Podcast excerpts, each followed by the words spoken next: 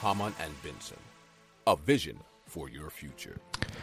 So German authorities are stepping up preparation for emergency cash deliveries in the event of a power outage to keep the economy going.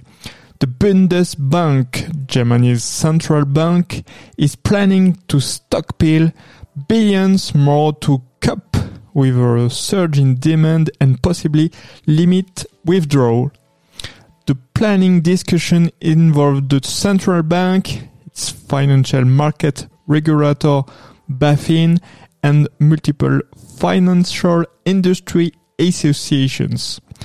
About uh, 60% of daily purchases are paid for in cash, according to a recent Bundesbank study that found Germans withdraw an average of more than 606 uh, no, sorry, 6,600 euros per year, mostly from ATM.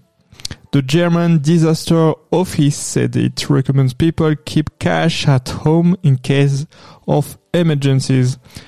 German financial regulators are concerned that banks are not fully prepared for large scale power outages and consider it a new and unforeseen risk.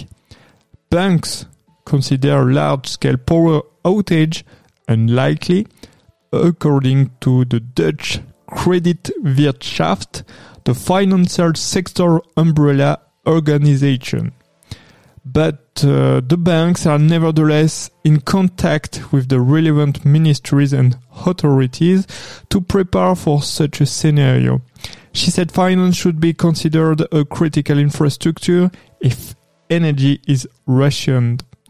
The issue also highlights the dependence of commerce on technology with transactions becoming increasingly electronic and where most ATM do not have a backup power source.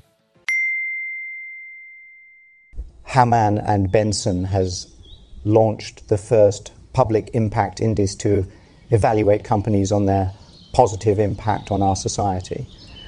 I invite you to consult it in the notes of our program or on our website. Hamann and Benson, the vision for your future.